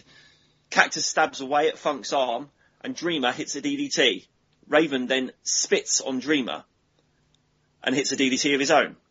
Dreamer attempts to come back, but to no avail. Cactus then reveals his second t-shirt, which says, Forgive me, Uncle Eric, and has again a drawn image of Eric Bischoff on the front of it. Again, amazing. Terry Funk's now bleeding, as is Dreamer, and it's not long before Cactus is as well. Tommy lifts the Bishop shirt, the Bischoff shirt, a lot, um, onto Jack's face and pummels Eric in his face. He then hits er- Eric very hard in the head with a steel chair. Um, Cactus hits Funk with a double arm DDT onto the chair. This chaos continues, uh, but there is no referee to make the three count when it's needed. Taz and Fonzie hit the ring and put the boots to Funk. The referee finally awakens, and Tommy hits two DDTs and a pile driver on Raven. Cactus distracts Tommy, and Funk gets the pin on Raven instead. Your winners, Tommy Dreamer and Terry Funk. So that is, uh, in my opinion, uh, a, a very good main event, a, a very enjoyable main event, um, and I think those types of matches they can be pretty uh, all over the place, not really have uh, much flow to them, and, and really feel disjointed. But I thought this was a lot of fun, and I, I really, really enjoyed this. So I won't break it down too much at this stage. I'll go over to you two for your thoughts. So, Chris. it was surprisingly violent on the fact of how I expected it to go with Jack doing sort of the whole month going into this with him doing the rest hold wrestling and like the super non-extreme stuff. I, I was really expecting him to sort of pull that out of the bag and to see this fucking shitstorm of violence was great. You know, the snow shovel, golf clubs, and the video player, you know, that's one way of getting that video back out of the video player that got stuck. I mean, Is bashing is, the head. the thing is as well, someone someone has actually brought that to the arena, and I just I just think that's amazing. Like you know, they have security at the door. What's that? What's that in your pocket? Uh, it's a it's a VCR. Oh yeah, in you go. Yeah, all right. Bring it in. Yeah. You know, it it's that sort of. It was ECW extreme style hardcore at its best, and done by four of the best people in that style, and as as a feud end. Well, if it does end, it may still carry on, but uh, as a culmination of what's been going on in ECW TV and other shows for the past six or seven months, the Tommy and Raven thing that's been going, and then to have Cactus being brought in, it just worked so, so well. Yeah, absolutely. Uh, agreed. Two for two. Bob? Well, I suppose if you are going to create some sort of like bootleg video of the show, one way to do it would be to bring a literal VCR into the uh, building uh, and then some sort of uh, recording equipment as well. Um, I, I wasn't quite as high on this match as you two. That's not to say I didn't like it. It just felt really sluggish. Um, I think, say, the histrionics with Cactus Jack's two t-shirts, which was undeniably brilliant. Um, this, I, I, didn't love it. It was, you know, it, it was just too slow. I mean, I guess it, I guess it fits in that you're having this kind of like barroom type brawl. You're using whatever you can get your hands on. I just don't like that stuff. You know, I, I don't particularly like watching people fight in a bar. I didn't particularly like this. It just didn't move quickly enough for me. Um, so yeah, again, kind of flipping back to the match before. Objectively, I can tell it was pretty good. Subjectively, I wasn't all that keen on it. Yeah, no, I, I think it, it is all relative with, with, with things like this, and also uh, ECW is relative because I think everybody has their favourite type of match that you get in ECW. Because obviously we had the the classics of Malenko and Guerrero uh, a couple of months ago, um, and we've also had some howlers as well. But everyone's got their favourite type, and everyone's got their favourite guys. Uh, and I think you know me me personally, Cactus Jack's my he's my arguably he's certainly my top three workers in, in pro wrestling in the world at the moment, and I think that, that makes me biased. Um, but I did, I did enjoy it, and I felt that. I know you say it was, it, it was, it was a bit sluggish, Bob. I mean, it came in at 13 minutes, which wasn't, you know, the longest match of the night. Um, but I, I appreciate what you're saying in a match when there is actually no wrestling and, and there's not much of a story being told. When it's just random props being used, that can sometimes, uh, you know, leave you feeling like you're just seeing random spots and it's just a case of, you know, what's next. But that's that's something that we, we, we've we've heard that term used quite a few times tonight, haven't we? Um, so uh, in terms of individual takeouts from this, I mean, you know, the, the end was obviously done um, to uh, continue the fact that Tommy Dreamer ha- hasn't pinned Raven to this stage. Uh, I thought that was quite clever. Um, you know, and Cactus distracted him, so that's that continues their their sort of feud. Um, and that is something that has been going on for a long time, hasn't it, Bob? I'm not sure how long exactly, but is it that he's never pinned him? Yeah, um, Raven arrived in in, in January. Uh, we, we've had a few kind of close calls where Raven pinned him at one point, and then uh, sorry, I think Drew did pin at one stage, and then Bill Alfonso came out and said that doesn't count for for X reason. Um, it's been going so long. I presume now we we wait until. Dreamers chasing Raven for the ECW title. I would think that's that's probably the logical place to have that moment would be, you know, we, talked last month about ECW being on pay-per-view. If that's in a year's time, um, that's probably the logical main event is that you go in Raven as champion, Dreamer chasing, and that's where you have him finally pin Raven for the first time, win the title. Yeah, I, I think that sounds like that sounds like an absolute. Uh, well, has to be the plan, you would think and that will be a big payoff um, because these guys have fought more times than I care to remember, and I don't even watch as much ECW as a lot of people, including you, don't. Um, so, yeah, Chris, any other thoughts on the on the on the match or any of the any of the guys involved? Um, as, as you were saying, obviously, you know, the whole Raven and Tommy thing will carry on. Um, and to be fair, it's one of those feuds that I can, I can do with more of the same. Um, I, I look forward to seeing where we're going to go from this and see what's sort of going to come out next. for, for what it's worth, I think Terry Funk's probably going away for a while. He only did this match as kind of a, a make weight um, for uh, for the fans after what happened at the show last month. Uh, I think Terry Funk's going to be taking some time off. Um, so yeah, I imagine he will be leaving this th- th- this program at this stage for for what that's worth. Right, yeah, and I think the the um, the R word was uh, put about um, in terms of Funk, but I think by the look of him, he, he still looks good to go to me, and he's certainly not at any age where I expect Well- it to happen in, anytime soon. Funk was retiring in 1989 when he lost to Flair at Clash of the Champions 5. Yeah, well, well that exactly. didn't last. Point, point, point made. Yeah. Okay, so uh, chaps, that was the the main event. Um, that was the show. So um, let's just get some overall thoughts um, on, on uh, November to Remember '95. Um, and, and a score rating out of 10, please. Uh, I know we touched on a number of things at the moment, so let's just keep this as a, uh, a high level uh, review. Uh, Chris, over to you first. Um, this, as said earlier on, is probably the, the best show of the year as as a whole show. You know, it doesn't have match of the year con- contenders on here for you know what I've seen of the classic wrestling of ECW, um, but as a overall show and an over, overall event, it I would say is probably the best ECW have put out this year. Okay, and a score out of 10? Big nines. Big nines. Wow. Okay. Bob, over to you.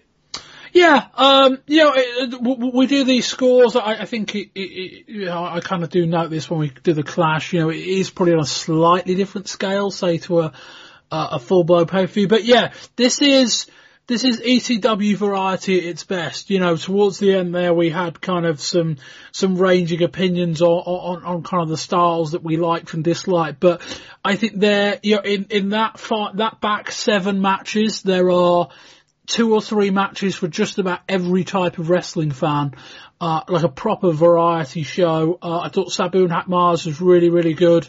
Um, not, like, there, there was no bad thing on this show really. Uh, I gave it eight and a half. Oh, I didn't realise we did halves. I think you're copping out a bit there, Bob, uh, to be honest with you. Um, It's but- my, my show, mate. I make the rules. I, I, I, in, in fact, for, for that, I'm going to give it an 8.6. There we go. Oh, do me a favour with your 8.6. Okay, well, okay, well, I think we can go three for three on, on this being, um, you know, I, I, again, not, not having watched loads, but this is my favourite ECW, uh, show, um, start to finish. That includes all the hardcore TVs that I've watched and all the, all the live events. Um, the favourite one I've watched, uh, I thought it flowed really well. I was never bored, um, and there wasn't a bad match in it, in my opinion. Um, and when you compare that to some of the absolute DOS, or dross, I should say, that WCW and WWF are putting out this year, um, I think there's there's a lot of credit to be given there. I was so, going to say that this will, I mean, when we do our, our, our end of year review, uh, end of year awards next month, um, because we do show of the year rather than pay per view of the year, I think this is going to win it. Um, and that doesn't say a lot, and admittedly we've got Starcade to come. I can't see In Your House 5 being all that special. Uh, Starcade might get there. Um, but yeah, other than that, this is, this is the best three hours of, of one show I've watched this year. Um, in terms of nothing objectionable, you know, I'd say six, sorry to cut you off, Tom, I, I, but yeah, just a, a, number of really good matches. Um, but yeah, in terms of an end of year awards, I expect this will win it unless Starcade turns up next month. Yeah, absolutely. Yeah, I guess just just to round off my review, I, I, I would- would give it a nine as well. And I think the only reason why, or sorry, sorry, I, I should say, the way that it could have become a ten would have been if there was a classic match on on the card, which there wasn't, and that you know sort of defines what what makes a, a card a ten out of ten rather than anything else. I Um, think if but- you'd have dropped the deathmatch stipulation in the Psychosis Rey match, I mean that would have made it the Big Ten. It would have needed, Yeah. it would have needed a bit longer as well. That went what eleven minutes, um, and that that was that wasn't all that close to being as good as their first match. I don't think. Um, I don't know that you drop the stipulation that that becomes an instant classic, uh, because equally as we've spoken before, if you're going to have this, if you're going to have a match better, you have to top the one you did before. Like you, if you have a match that's as good as the one before, it isn't quite seen to be as good as the one before because it's it's following it. Um, so I think it, for those two to have had a classic, they'd have had to have gone a couple of levels above what they did. And given that Mysterio, I think, was carrying an injury, I, I, I don't know that the stipulation would would have been it on its own.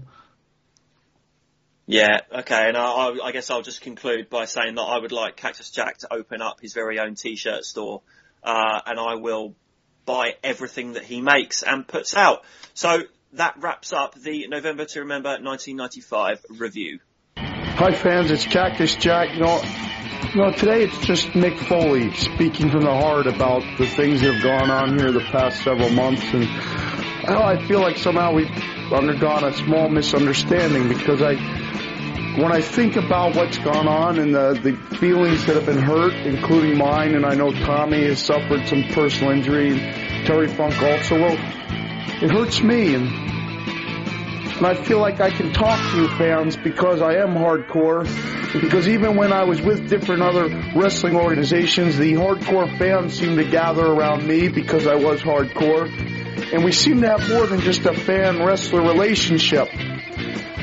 No, I'm not going to be with you people this next coming show, although I'd like to because I have commitments elsewhere. But I'd like to feel that I could be there in spirit. I'd like to feel that I could help.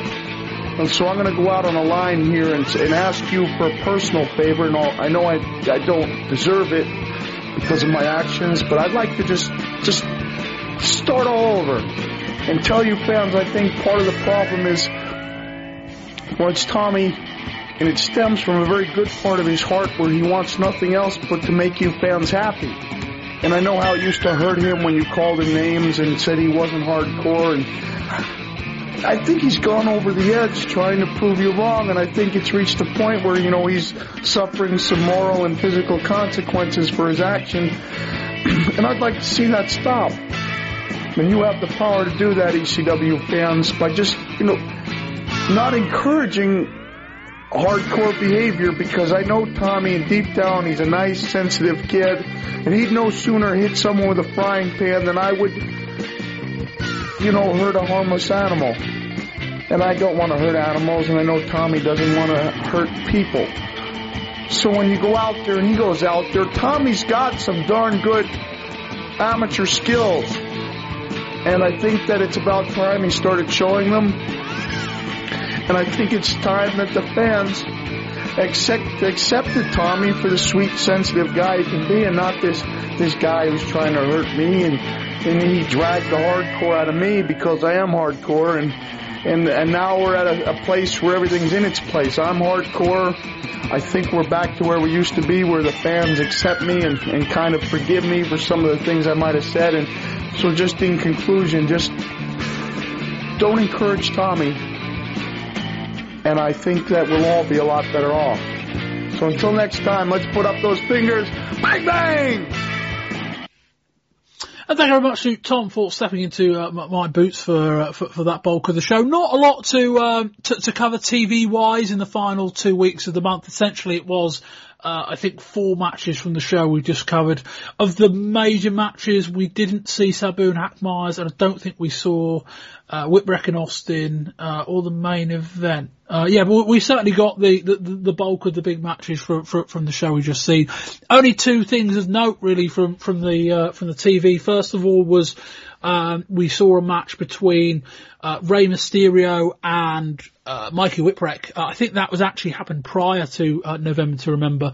Um, the stipulation was if Mysterio beat Whipwreck, then Mysterio would get the title shot um, that Sandman ended up winning. Basically, that stipulation wouldn't have been involved in that tag match had Mysterio pinned Whipwreck. He didn't. Whipwreck won that match. That was quite good. Uh, they showed kind of fan cam footage of that almost.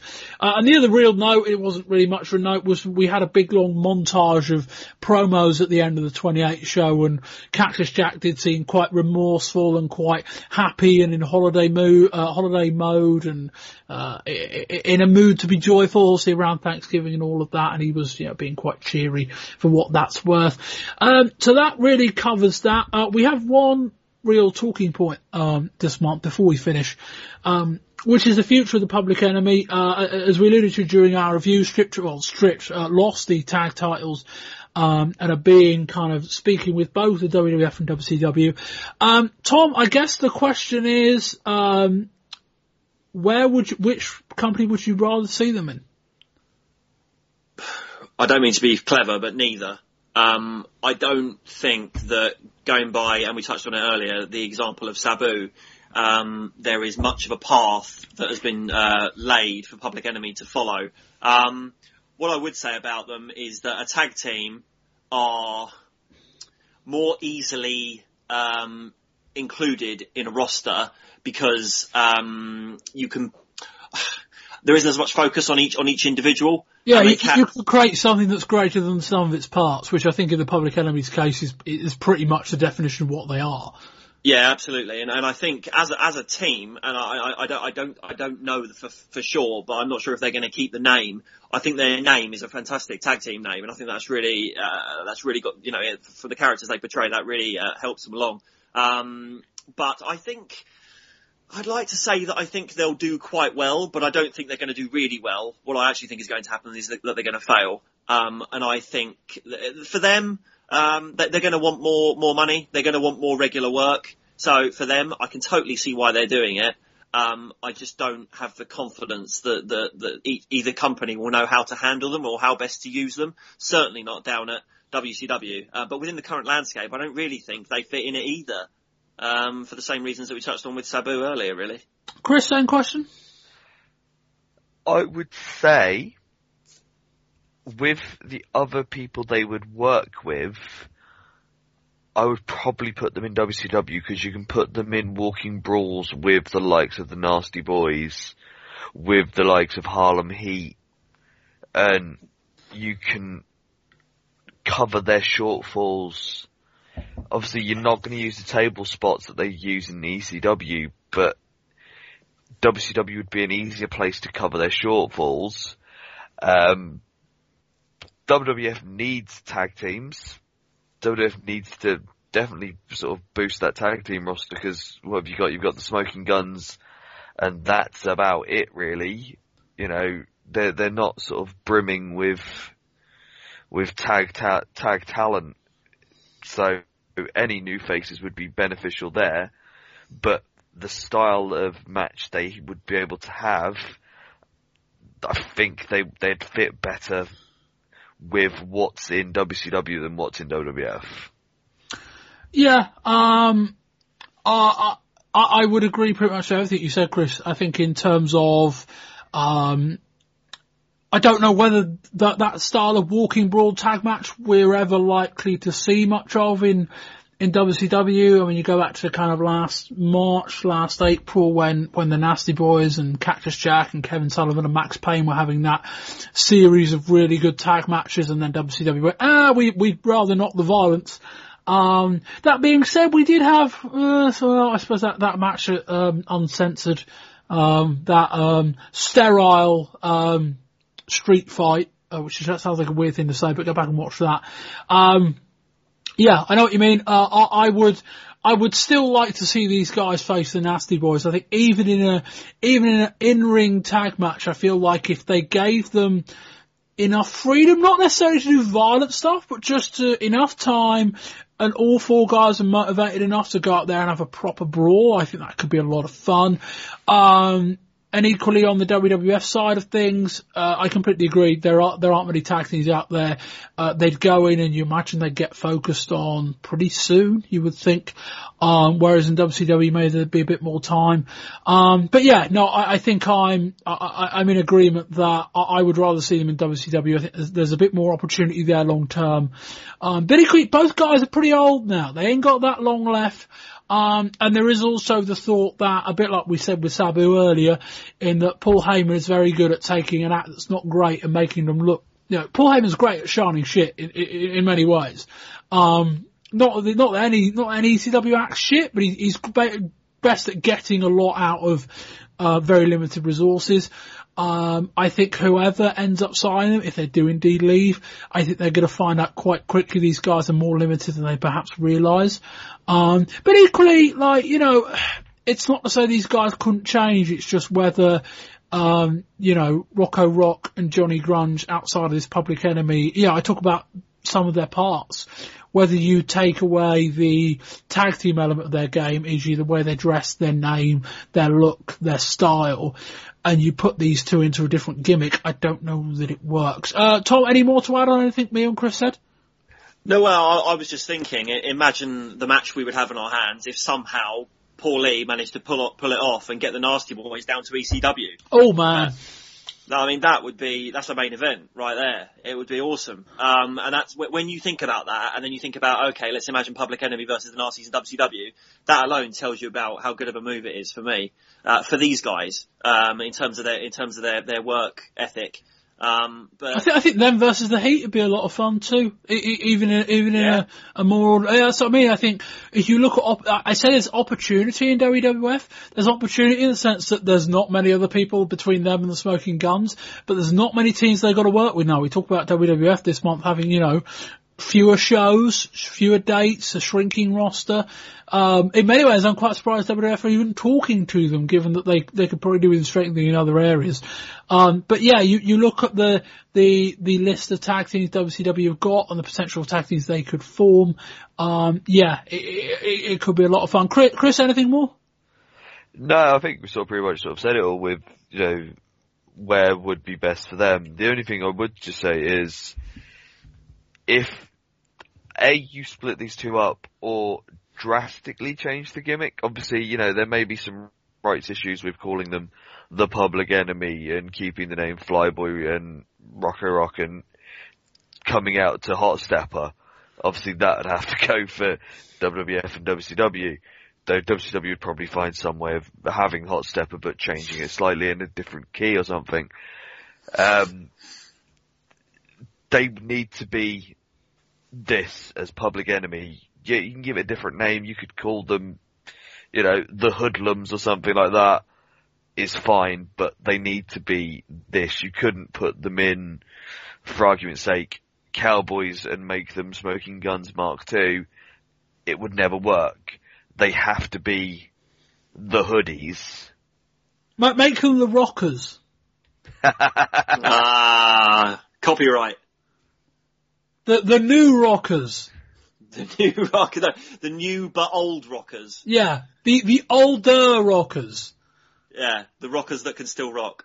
Out of shape. Yeah, no, I'm going for that. Um, but yeah, no, I, I- think it'll be interesting how this develops. Uh, I think in the short term, Paul Heyman wants to keep hold of them. Just, yeah, th- th- there's a few guys that are kind of halfway out the door. Another guy that we didn't really mention, but Cactus Jack is sort of having some preliminary discussions with WWF. Uh, I think Paul Heyman wants to kind of, he doesn't want these guys to leave abruptly as much as he's taken the tag titles off the public enemy. He wants to tell a story on them on their way out. I think in terms of say Guerrero and Malenko who left fairly sharpish. Uh, what happened with Sabu, I think for the sake of his own storytelling and for the sake of his own audience, I think he wants to be able to tell a, a proper kind of leaving arc for these guys. I'm interested see how that goes. Anyway, that That's the problem with not having people under contracts. You can't guarantee that sort of thing. Exactly. Exactly. Anyway, that will wrap up this month's show. Firstly, Chris Lacey. Thank you very much, Chris. You're welcome, Bob. Uh, Chris, promote your wrestling podcast. As we all know now, I am the co-host of Super Brawls. We are just about to finish 1990 of WCW, um, with some magic tricks at Halloween 1990 with the Black Scorpion. Yes, it's as bad as it sounds, um, but you have to watch it just to see how bad it can be. Um, you can find us on Twitter at Super Brawls, on Facebook at Super Brawls, and if you look on the iTunes, we're there too. Just search Super Brawls. And if you want to hear my random rants about football, wrestling, current products, and gigs that I'm going to, you can follow me on Twitter at Lacey555666. Uh, Chris, uh, wh- how long are we going to be before I can get on your show and review Battle Bowl 93? Because I'm, I'm giddy for that. Well, seeing the fact that it was, we hit the year anniversary in April? No, August, and that was when we finished the 80s, so we've done pretty much a year in four months. So you're two years away, so about eight months. We'll get there. Next summer, excellent. So ne- around next summertime, you can come and join us for Battle Bowl. carve out a carve out an evening to review. Oh, that's a show. Uh, Tom, Tom Martin, thank you very much for uh, well, partly doing my job, but uh, for, for for a period on the show. Thank you, Tom. It's a pleasure, Bob. Absolute pleasure, mate. Uh, you are on Twitter. I am indeed, yeah. Mark out Martin. That's with a Y. Excellent. You'll be hearing from Tom next, I think, on the UFC show we'll be doing. Uh, I thought we're recording that next weekend, aren't we? I've got to watch We that. are. Um, yeah, so, likewise. Um, so we've got to, uh, got to get, get, get around to that at some point. Uh, yeah, just, just quickly, we, we rearranged the show generally about four times. Um, so thank you to, um, both, uh, uh, the reason, the reason Tom ended up doing the match review was that we subbed Tom in and I didn't have time to go and rewatch the show to do what I needed to do to properly present it. So Tom came in and then thankfully did my job for me, which was good. Um, so yeah, a little bit all over the place. Next month we've got like a buttload. Like, it, if you got to the end of this show, having listened to the other two, uh, we've got a buttload of shows for you next month. I think we're doing five. It was going to be six. Um, but we, we've cut one of the end of year review shows. We've still got the awards on the end. Uh, but anyway, uh, just to go through my own wrap up, uh, you can find me on Twitter at Bobby Bamber. You can find the podcast on Twitter uh, at Wrestling20YRS. Uh, we're on Facebook.com forward slash Wrestling20YRS. Uh, iTunes, RSS, emails, or on the website. And that's been it. So I've been, but, but, but, but Bobby Bamber, uh, this has been, I, I, I almost opened with that, but I thought people are going to think it's too weird, so I'll think at the end. Uh, I've been Bob Bamber. This has been, uh, volume three of the November 1995 edition of the Wrestling 20 Years Ago podcast. And until next time, goodbye.